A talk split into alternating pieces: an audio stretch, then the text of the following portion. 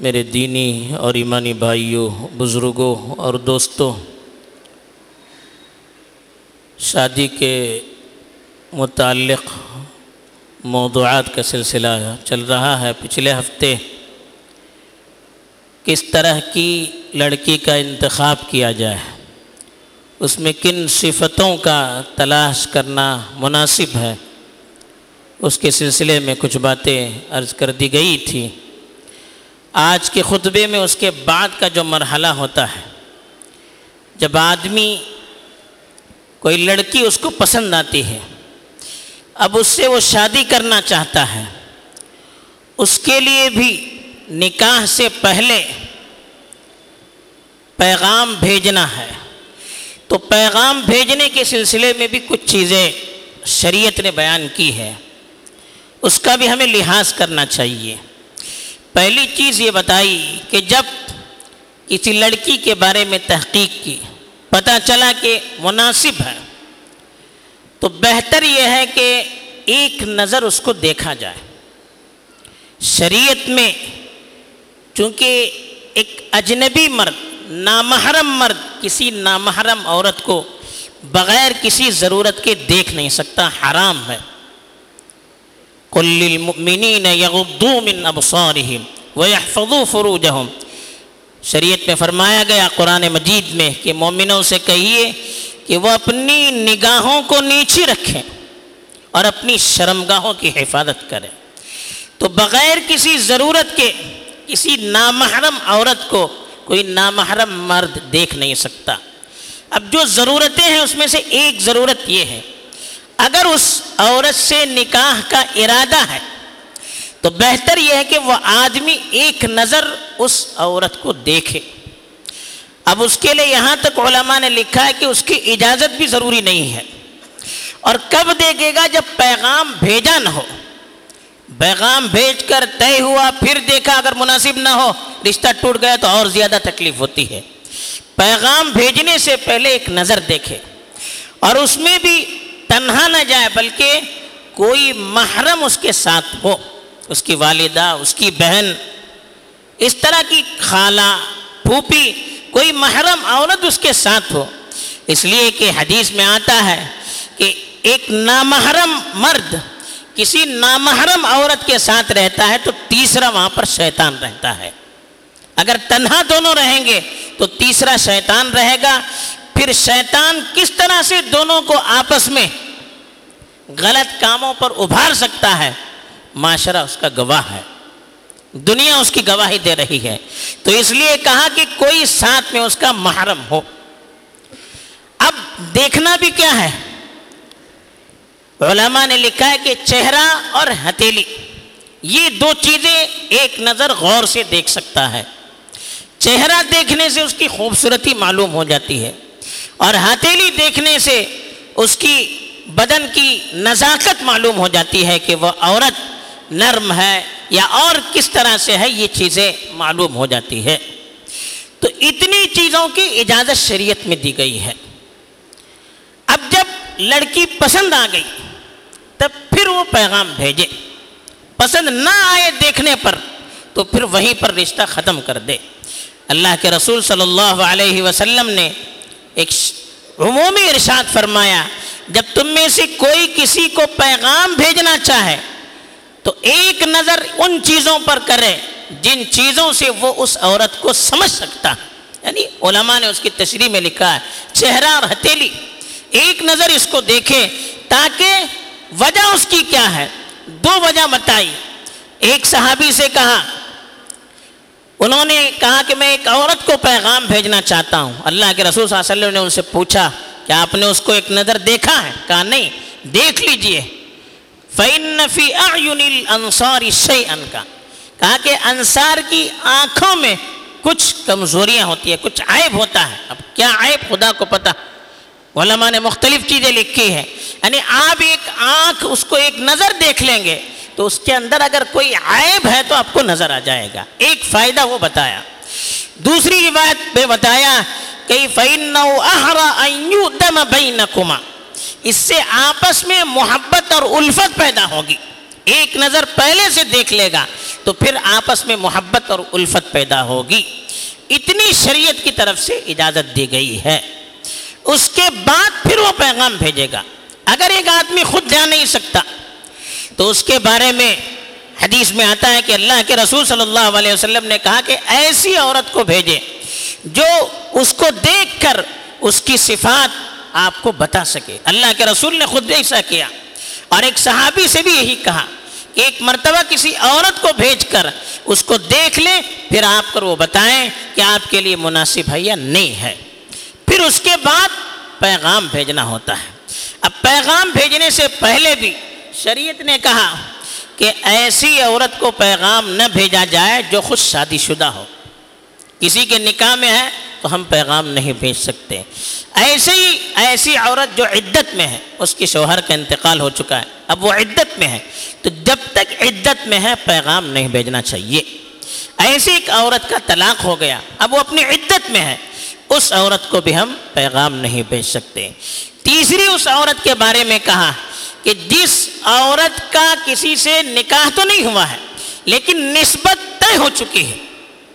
ایک عورت کی ایک مرد سے نسبت طے ہو چکی ہے، اس کو ہم پیغام نہیں بھیج سکتے۔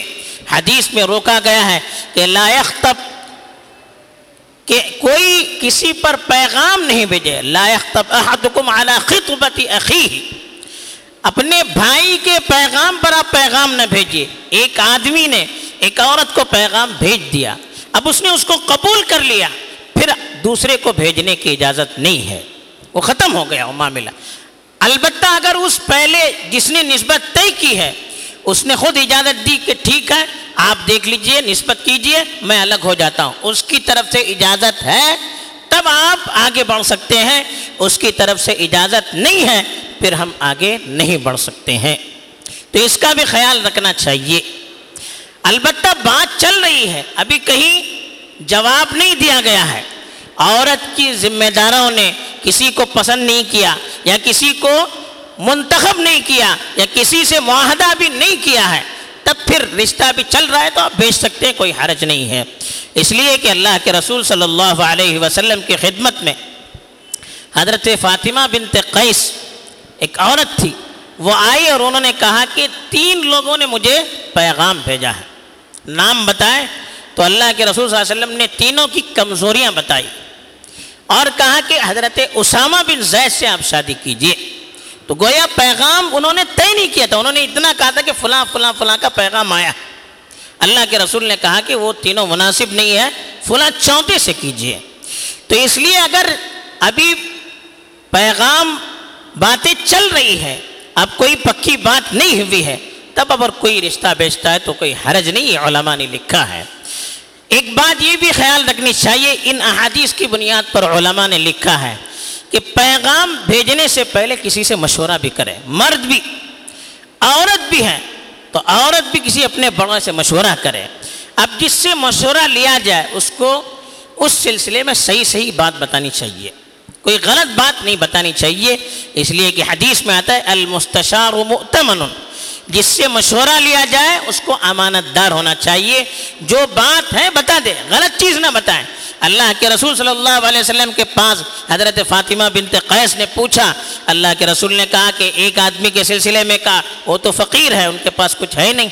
دوسرے کے بارے میں کہا کہ وہ بڑے سخت ہیں، سخت مزاج والے ہیں، اس لیے آپ مت کیجیے۔ تو اس طرح سے اگر کوئی کمزوری ہے، تو بیان کرنے میں کوئی حرج نہیں ہے۔ تو یہ پیغام دینے سے پہلے کہا گیا، اب پیغام طے ہو گیا۔ تو پیغام کا مطلب یہ ہے کہ اب صرف شادی کا وعدہ ہو چکا ہے اس سے زیادہ کچھ بھی نہیں ہے۔ پیغام نظر، ایک نظر کی اجازت پیغام سے پہلے ہے۔ آپ نے اس کو پسند کر لیا، اب بات طے ہو گئی، پھر آپ کو دوبارہ دیکھنے کی اجازت نہیں ہے۔ پھر آپ کو بات کرنے کی، اس کے ساتھ گھومنے کی ان سب چیزوں کی اجازت نہیں ہے۔ صرف پیغام کا مطلب ایک وعدہ ہے کہ اب ان دونوں کا رشتہ طے ہو چکا ہے۔ آگے انشاءاللہ ان کی شادی ہوگی۔ باقی سارے مراحل جو آتے ہیں وہ نکاح کے بعد آتے ہیں۔ نکاح سے پہلے کوئی اس طرح کا معاملہ طے نہیں ہو سکتا۔ تو اس کا بھی خیال رکھنا چاہیے کہ پیغام کا یہ مطلب نہیں ہے کہ اس کے بعد پھر گفتگو شروع ہو جائے۔ اور یہ بھی خیال رکھے، صرف ایک نظر کی اجازت دی گئی، وہ بھی چہرہ اور ہتیلی یہ نہیں کہ اس کے ساتھ بیٹھا جائے، اس کے ساتھ تصویریں لی جائیں، اس کے ساتھ ویڈیوگرافی لکھی جائے، اس کو ادھر ادھر لے جایا جائے۔ ان سب چیزوں کی شریعت میں اجازت نہیں ہے۔ نکاح سے پہلے وہ اجنبی ہے۔ جیسے دوسروں پر حرام ہے، ہم پر بھی حرام ہے۔ جب تک نکاح نہ ہو جائے۔ نکاح کے بعد ہی جائز ہوتی ہے۔ اس کا خیال رکھنا چاہیے۔ اس معاملے میں بہت کوتاہیاں ہوتی ہے ایک تو منگنی کا جو رواج ہو رہا ہے۔ حالانکہ شریعت میں یہ سب چیزیں نہیں، ایک نظر دیکھنے کے لیے کہا۔ ایسا نہیں کہ بڑی بڑی دعوتیں کی جائیں۔ ادھر سے ادھر سے، یہاں سے، وہاں سے لوگ آتے جاتے رہیں۔ اور اتنا بڑا سلسلہ ہوتا ہے کہ بعض مرتبہ طے ہو گئی، پھر لڑکا دیکھنے کے لیے جا رہا ہے۔ پھر انگوٹی ہاتھ پکڑ کر، ہاتھ پکڑنے کی کہاں اجازت ہے؟ ابھی وہ ہمارے لیے حلال نہیں ہے۔ ہاتھ پکڑ کر انگوٹھی پہنائی جاتی ہے۔ کہاں سے اجازت ہے اس کی؟ جب طے ہو گیا تو پھر دیکھنے کی کوئی ضرورت نہیں۔ طے کرنے سے پہلے دیکھنا چاہیے۔ تو بار بار دیکھنے کی بھی شریعت میں اجازت نہیں ہے۔ یہ مسئلہ ہمیں یاد رکھنا چاہیے۔ اس سے بہت سارے حرام کام وجود میں آ رہے ہیں۔ نکاح سے پہلے ہی لوگ حلال سمجھتے ہیں۔ پھر اپنے کنڈیشن بھی لگانا شروع کر دیتے۔ ابھی حلال ہی نہیں تو ہمارا کیا کنڈیشن ہے؟ لڑکی یہ نہیں پڑھے، وہ نہیں کرے، یہ نہیں کرے۔ اب ہماری نکاح میں آئی نہیں ہے وہ۔ ہم اپنے کنڈیشن اس پر لگا نہیں سکتے ہیں۔ ان چیزوں کا خیال رکھنا ضروری ہے۔ اگر خدا نخواستہ وہ رشتہ پسند نہ آئے، نسبت کے باوجود، پیغام کے باوجود، پھر کوئی کمزوری اس میں سے یا اس میں سے لوگوں کو نظر آئے۔ مرد کی کمزوری عورت کو نظر آئی یا عورت کی کوئی کمزوری مرد کو معلوم ہو گئی؟ ابھی چونکہ نکاح نہیں ہوا ہے تو پھر اس تعلق کو ختم کر سکتے ہیں۔ کوئی اس میں حرج نہیں ہے۔ البتہ تعلق ختم کرنا ہو تو دونوں طرف سے احتیاط برتا جائے۔ جو کمزوری آپ کو معلوم ہوگی، اس پر چھوڑ دیجیے۔ اب یہ نہیں کہ اس پر چار پر اور چیزیں منسوب کر کے غلط سلط باتیں پھیلائی جائیں، ادھر سے بھی غلط باتیں، ادھر سے بھی غلط باتیں پھیلائی جائیں، کوئی رشتہ پہنچا رہا ہے، پیغام پہنچا رہا ہے، اس میں ٹانگ کھینچنے کی کوششیں کی جائیں۔ ان سب چیزوں سے احتیاط کرنا چاہیے۔ دیکھیے، اگر ہم نے کسی دوسرے کی لڑکی کے ساتھ بدسلوکی کی، اس کو بدنام کیا، اس کے راستے میں آڑے ڈالنے کی، رکاوٹ ڈالنے کی کوشش کی۔ کل کو ہمارے گھر میں بھی لڑکیاں ہو سکتی ہیں۔ کسی لڑکے کو ہم نے پریشان کیا، کل ہمارے یہاں بھی تو کوئی لڑکا ہو سکتا ہے۔ جو ہم کریں گے، اس کا پھل ہم کو بھگتنا پڑے گا۔ اس کا پھل ہمیں کاٹنا پڑے گا، اس کی سزا ہمیں بھگتنی پڑے گی۔ تو کسی دوسرے کو پریشان کرنے سے، کسی دوسرے کی عزت پر انگلی اٹھانے سے ہمیں حد درجہ احتیاط کرنا چاہیے۔ اس طرح کے کچھ مسائل ہیں۔ پیغام کے سلسلے میں اس کا خیال رکھنا چاہیے اور علماء سے پوچھنا چاہیے، جو کتابیں ہیں ان مسائل پر اس کو پڑھنا چاہیے، تاکہ شادی جو ہو، پائیدار ہو، پختہ ہو، آپس میں اعتماد ہو، محبت ہو اور مستقل یہ رشتہ چل سکے، اس کے لیے ان ساری چیزوں کا شادی سے پہلے ہی خیال رکھنا ضروری ہے۔ اللہ تعالیٰ صحیح سمجھ ہمیں نصیب فرمائے اور شریعت کے مطابق آگے بڑھنے کی توفیق دے۔ آمین۔ واخر دعوانا الحمد للہ رب العالمین۔